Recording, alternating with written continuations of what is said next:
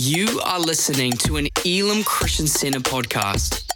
We hope that you are inspired, encouraged, and empowered by the message you are about to hear. Thank you so much, Pastor Bax. It's great to be with you here in the room and all those watching on online. Um, I think I just heard Pastor Bax say that I was the head of Elim New Zealand. So I cannot wait to tell Boyd that during this week. But it is great. We have such a, an amazing relationship between our churches, and I want to thank you guys so much for uh, the partnership in the gospel that we have. Um, it's great to worship to, together this morning already. I can't make my mind up yet. If I was living here and Annie and I were here, I, whether I'd want to be on Dream Team or on Worship Team. I think Dream Team wins because my voice is gone. I used to be a singer a long time ago, but what a joy it is to be with you this morning. If you have a Bible, uh, I want you to turn, whether it's a, a, a, a kind of a real one, an old analog one like this, or you got it on a device or whatever, to John chapter four. You know, this morning, I just feel really drawn to the theme of worship. Matt Redmond some years ago wrote a, an amazing song called The Heart of Worship, and that's my springboard really this morning title, The Heart of Worship. In fact, what he said was, we're coming back to the heart of worship, and it's all about you. It's all about you, Jesus. I have a sense in my spirit that around the world, the Lord by his Spirit is waking up the church, is waking up followers of Jesus to be worshipers in spirit and in truth. And we want to unpack that a little bit this morning. You see, you guys in New Zealand get to start the World Day of Worship. Just something about this kind of, this clock, this, this whole seasonal thing that we're in, where you guys are already in the future. We came from U K uh, and landed yesterday, and we kind of have a sense of you guys being ahead of us. When it's night time in the U K, you're already into Sunday. We often think about that back home. But I want you just to take that as a little bit of a metaphor, a little bit of a, a, a moment, a prophetic thing this morning, that in a significant way, the Lord is waking up the church in this time, this season, and this generation. Somebody say amen. He's waking us up. He's waking us up to his bigness, his vastness, his might and power. But he's waking us up to his passion for this generation.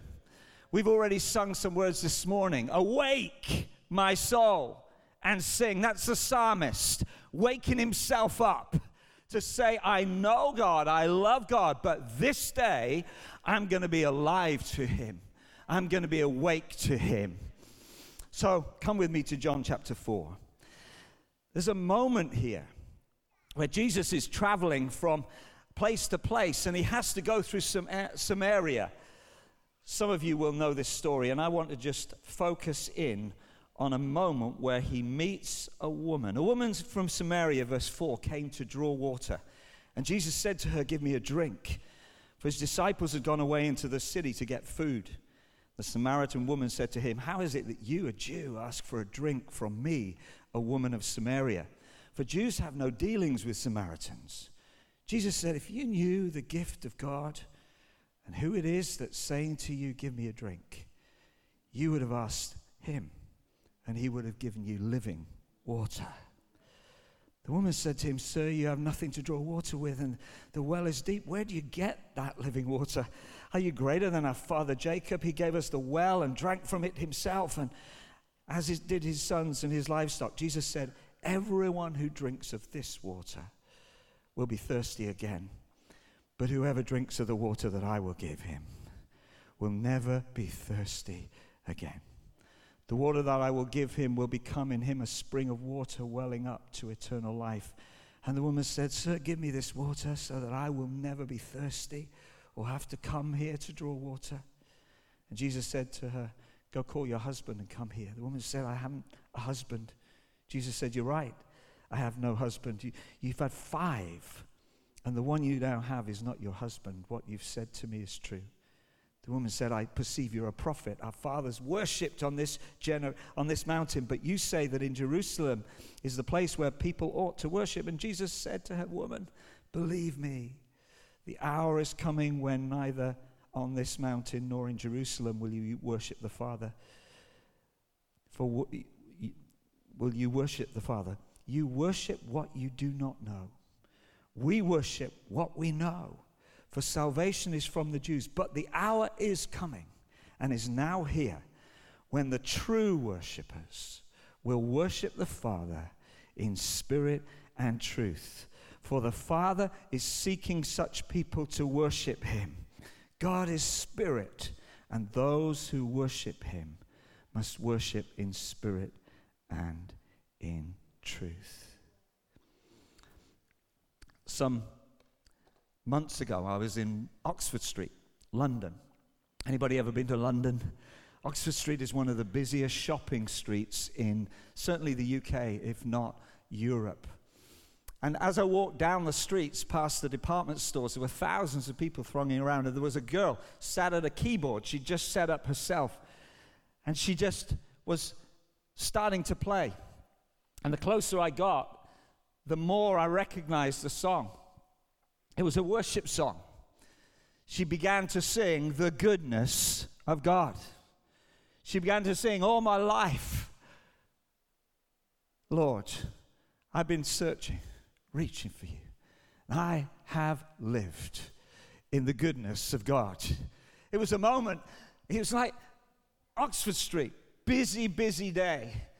And this sense suddenly of the presence of God, the presence of Jesus was in those moments, was in those streets. This morning, just flicking through some things on my phone early, for some reason, there came up a little clip. I think I was trying to look for the rugby, see how the Waz did last night. I, I, I found out about them, and I already support them, and I'm really suffering with you this morning. And this little moment came up, just of a guy sat on Oxford Street, same girl, playing the same song, and it focused on him, and he was maybe around forty. He looked like he'd seen a lot of life, you know what I mean? And he just sat there, just on like like a, a, a rubbish cart, and he just begins to sit and listen, close his eyes, begin to weep. At the end of the song, there's just this sense of this guy. I don't know his story. I don't know what those years up till that moment had been, but another just moment of worship changing something. You know, the Lord calls us to be worshipers. And I want us just to jump into this for a moment. I've got three things I want to say about it, but I want to start with something really, really simple. Jesus meets a woman. We know her story so dramatically. So many have told that story where she has had five husbands and the guy she's with now is not. And she's outside drawing water. And in a sense, her life story would have been known in her community. I'm sure people told some things about her story. But she gets a moment where Jesus stops. This is not a moment with religious leaders. This is not a moment that is in any way in the conventions and the culture that was acceptable. He stops and he talks, a man to a woman in public like that. A Jew to a Samaritan woman. They were enemies. She says so herself. And he meets her. And he's just about to turn her life around as he pr- prophetically calls something out of her, tells her about what he's come to do. The, the water that I have, you'll never thirst again. Anybody had a moment like that in your life where suddenly the life of Jesus comes in? And it's not, he's not there to parade your story. He just wants to give you a new story. This is this woman in this moment. But in the midst of that, the dramatic headlines of the story, he does something extraordinary.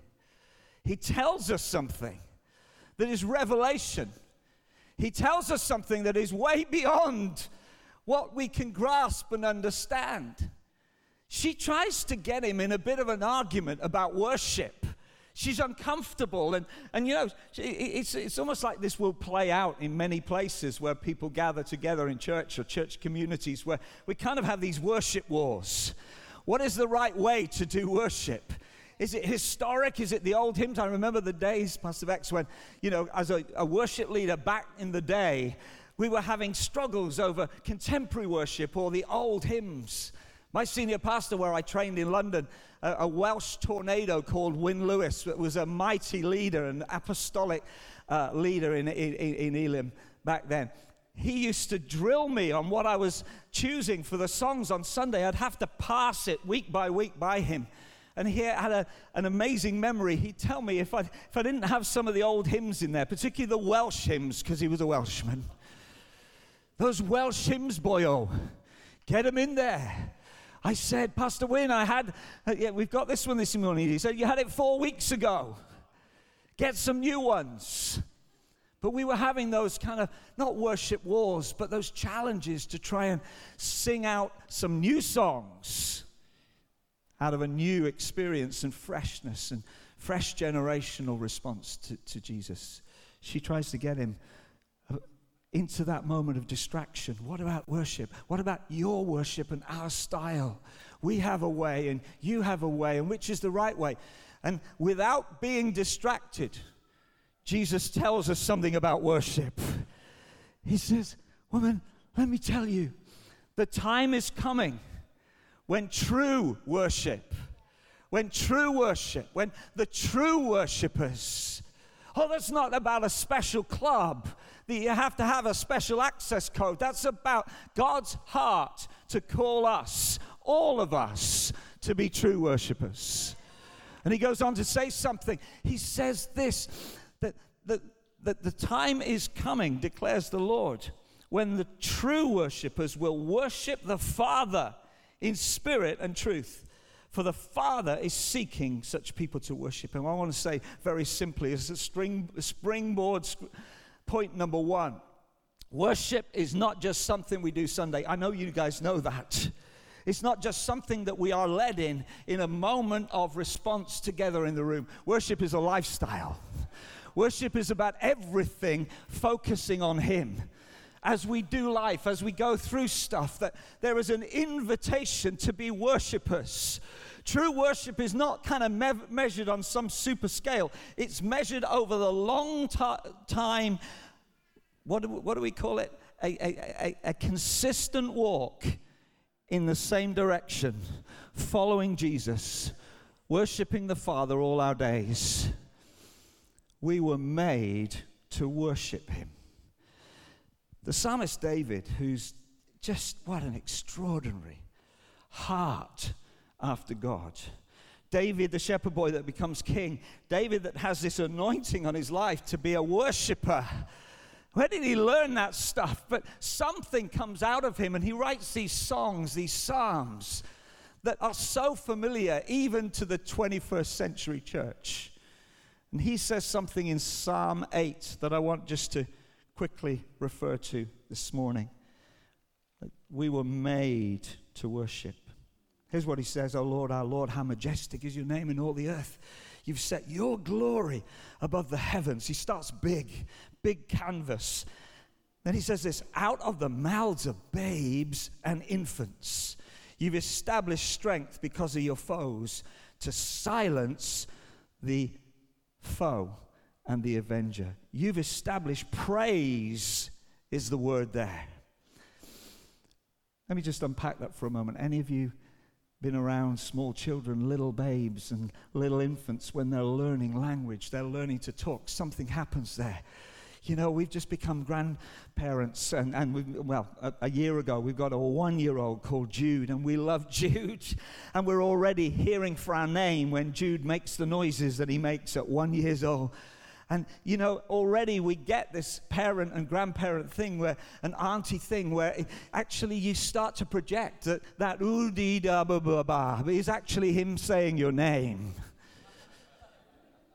The psalmist says, Lord, you're amazing, you're awesome, you're mighty, you're, you're spectacular, you are the creator, you are the God whose might brought all things into being. And No sooner as he said that than he's marveling at the fact that he gets to praise the mighty God. And that this is not just something for him, it's for others too. He says, from the mouths of little babes, you have ordained praise. You've called forth praise. We were made to worship. It's woven into us. It's hot-wired into us that there is a capacity. The world worships all around us. They're crying out, everybody, for something, someone to worship, to fill that void. And David nails it there when he says, you have ordained praise from baby talk. Baby talk. Think about that. The marvel, the mystery that our babbling to Father God, he hears it as worship.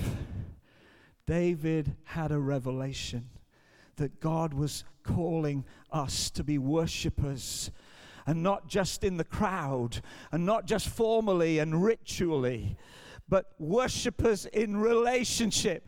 From little babes and infants, you've called forth praise. We're going to pick that one up in a little while, but I want to say this. We are made to worship. Worship is not only about the songs that we sing, the services we attend. It's about our whole lives lived in response to him.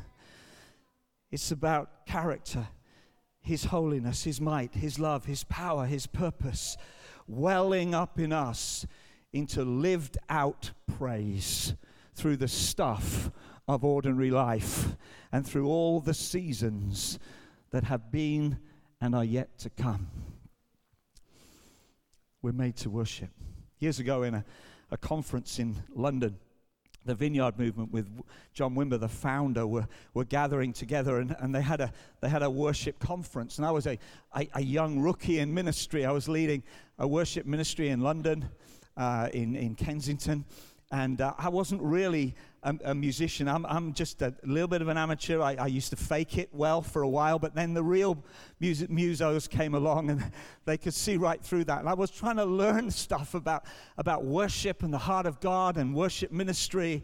And Wimber and a guy called Terry Virgo from the New Frontiers movement in the U K were teaching. And I remember Terry saying this.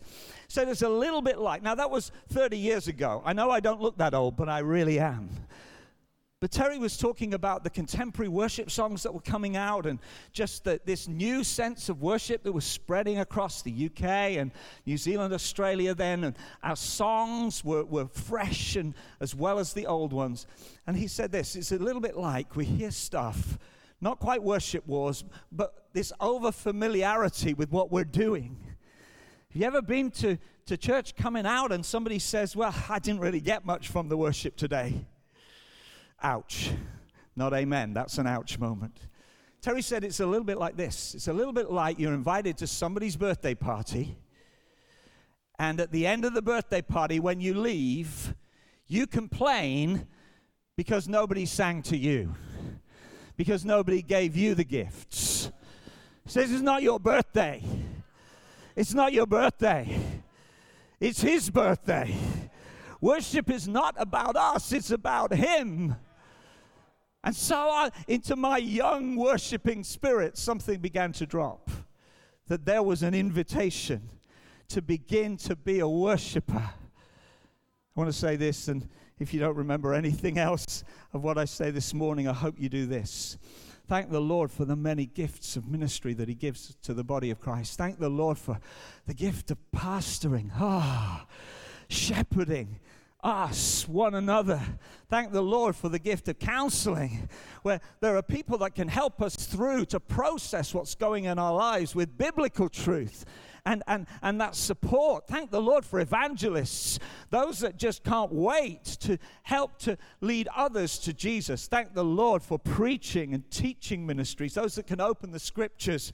Thank the Lord for the creative arts. Thank the Lord for musical ministry and kids ministry. But I want to tell you this, there is a day coming when we will lay down every other ministry. The evangelist will stop evangelizing. The pastor will stop, stop pastoring. Thank you, Jesus. The counselors will stop counseling, because we'll be in his presence. But there will never, ever, ever come a day when worshipers will stop worshiping. Never. We were made to worship him.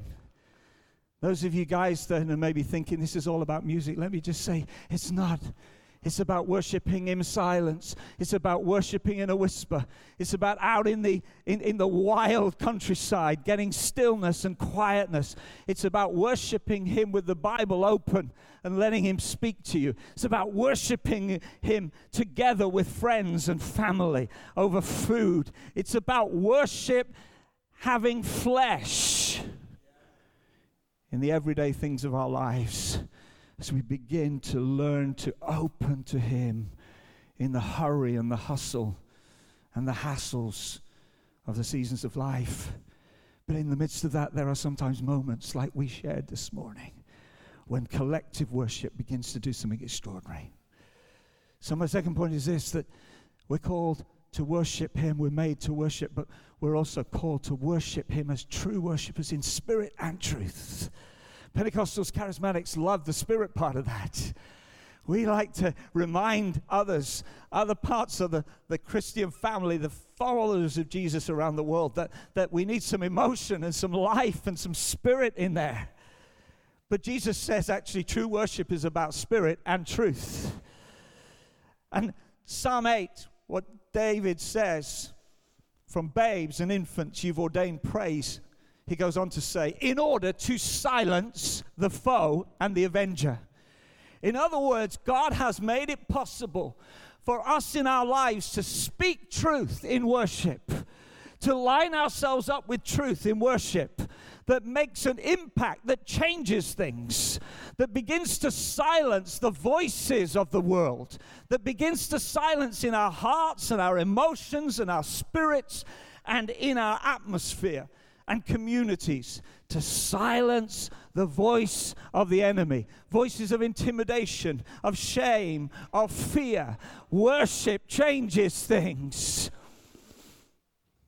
From the lips of babes and infants, the babbling of you and I. Remember that, that, that when, when we hear the uh, about the Holy Spirit, Jesus tells us that the Holy Spirit, who, who you know already, will come to you, will come upon you and in you. And he will be with you, and he will teach you. And we're reminded that as we pray our babbling words, there is one who interprets them. Language that cannot be, with groans that cannot be communicated in words. Guys, the Lord is waking up worshipers, not only about the songs we sing. He is worthy, but also he is true. Every move of God has birthed new worship and new songs and forms. When John Wesley, we sang a, a new version of this earlier on about a thousand, a thousand voices. When Charles Wesley and John, the two uh, brothers that God used in mighty revival hundreds of years ago, began to get into the scriptures and realize the revelation of truth and spirit, Charles penned these words, "Oh, for a thousand tongues to sing my great Redeemer's praise." It's a bit old language, but we sang it in new language this morning. What he's saying is, I wish I had a thousand voices. I wish instead of a solo, I was a choir to sing his praise. In the midst of the book of Ephesians, in fact, right at the beginning, the, the great apostle Paul, a man of great writing and learning, he gets carried away. He starts to talk about Jesus and his might and his majesty and his saving power. And he just goes off. You can read it. He just kind of goes off, getting lost in wonder, love, and praise. We're going to bring this into land in the next few moments. I wish I had more time with you, but let me just remind you that he's calling us to be true wish- worshippers. You know, no, you may, nobody may audition you for the for the choir, but we're in his choir. Whispers and cries. There's a moment when David, the psalmist who writes so many songs, has lost his son. And they break the news to him, and he's heartbroken, and he goes into the place of worship on his own. And I, I, I said this many years ago, and I, I, I'm going to use it this morning just as a as a bit of a, a, a an illustration. I think I know the song that he sang that day. In his agony, in his loss, in his sorrow, in his grief. I think I know how it goes. I think he went like this. Ah! It was a cry. It was a, a, a, a, an expression of mourning. He's lost his son, but the same guy that wrote the triumph songs went into a place at a time of loss, at a time of grief, and he worshipped. So, final point is God's seeking worshipers. This is the revelation here for me. This is what really gets me. Oh, it's wonderful to hear that we're made for worship. It's wonderful to hear that the Lord is wanting us to worship in spirit and truth. But this is the one that blows my mind. When Jesus says to this Samaritan woman, not to the religious leaders, and the, the disciples are overhearing it, but he tells her, for the Father is seeking such people. The Father is looking for people.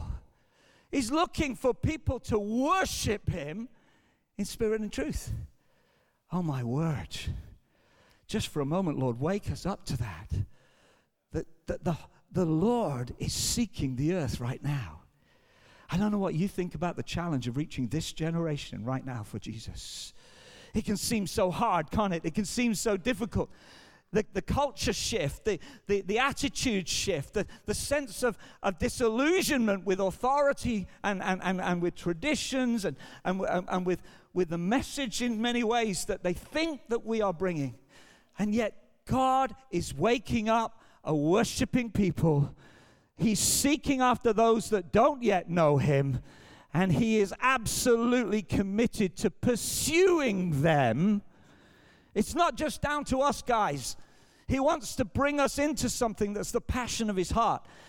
The Father is seeking worshipers. The Father, like a heat-seeking missile, is seeking worshipers. That means he's seeking you and I. What does that mean? It's not some great exam that we have to pass, go through worship school. No, it's this. Where is there someone the Holy Spirit is looking, who's turning to me? Where is there someone who's where there's a whisper instead of silence? Where is there somebody who in the midst of something is beginning to reach out? Where is there somebody who's beginning to see that that word in the scripture is real and true and put, putting it before me? Times of difficulty, times of challenge, maybe times of fear, maybe times of stepping out in new things, but the Holy Spirit is seeking after just one spark of our hearts turning to him. So when Matt Redmond says, I'm coming back to the heart of worship, I believe that the Lord is going to give us faith for a generation that we can't reach in our own imagination. We can't reach with our own skill set. We can't reach on our own. We we kind of run out of ideas and run out of road. And, and yet the Spirit of God is awakening something in us to reach a generation who are going to worship him. So guys, this morning are pursuing God, seeking after every one of us like a heat-seeking missile. You, you want to throw him off your life. The guy on Oxford Street listening to the goodness of God as that worship blanketed the area. I don't know his story, but I know one that does, who came to a woman in Samar- of Samaria by a well and gave her this awesome revelation that he wants your heart. two thousand nine, this is my closing song if the guys want to come back to the stage, the worship team. Thank you. two thousand nine, we'd been pastoring in Cardiff, capital city of Wales, known to all New Zealanders for that amazing rugby stadium. They keep trying to beat New Zealand, but they never do. And we live in that city, and it's a beautiful city. We pastored a church there. In two thousand nine, after more than a decade of pastoring there, we'd been involved in so many projects, and I, I'd, be, I'd arranged six weeks sabbatical, Chris. Six weeks off, you know, kind of agreed. Off we went. We'd be, we, we were ready to go, rather. We were planning it. And before the, the first week got going, I just felt right, so exhausted I could hardly get out of bed.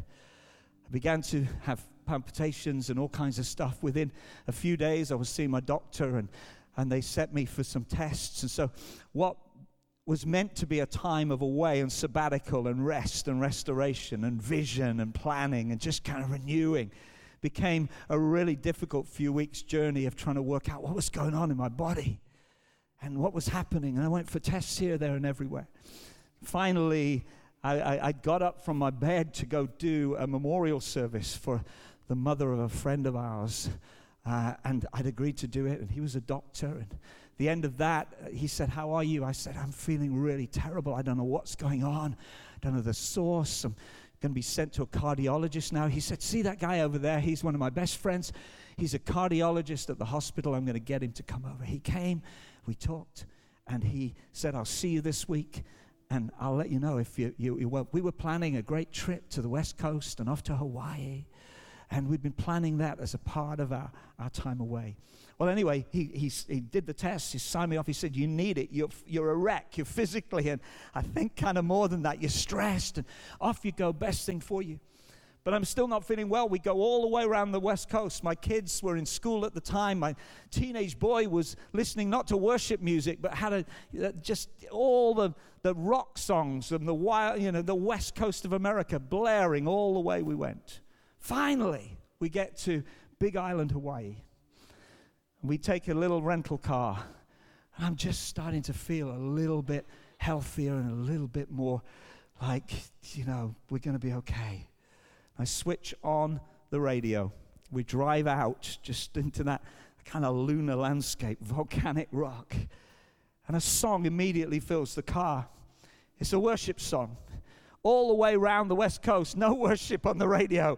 The moment we switch it on. And it's a song from our church, Kensington Temple, from an album that was the final project that I did before I moved away from the worship ministry.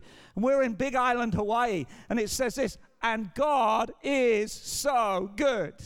I began to cry and I almost just started to pull the car to the, to the corner. And, and he looks at me, the kids in the back are going, what, what, what's the matter with Dad? What's the matter with Dad? And I just began to hear this song. From my album, not my, not, not me singing on it, but me producing it and worship leader in Hawaii the moment we turn on the radio. And do you know what I felt? Immediately, I felt the pursuing, seeking, confirming, assuring love of Jesus. It reminded me of Psalm one thirty-nine when, when David says, "If I run to the ends of the world, even there, you are with me. Your right hand will lift me up." And just for a moment, I felt the seeking heart of God for my life in brokenness and weakness. Guys, he's seeking after you, and he's seeking after me. Let's pray. Would you stand? Wherever you are right now, if you can, in the building, at home right now, wherever you are, or you're listening on the run in the coming days, wherever you are, God is seeking worshipers.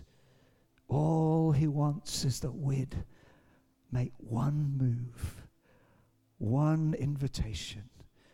Lord, come to me. Will you do it where you are?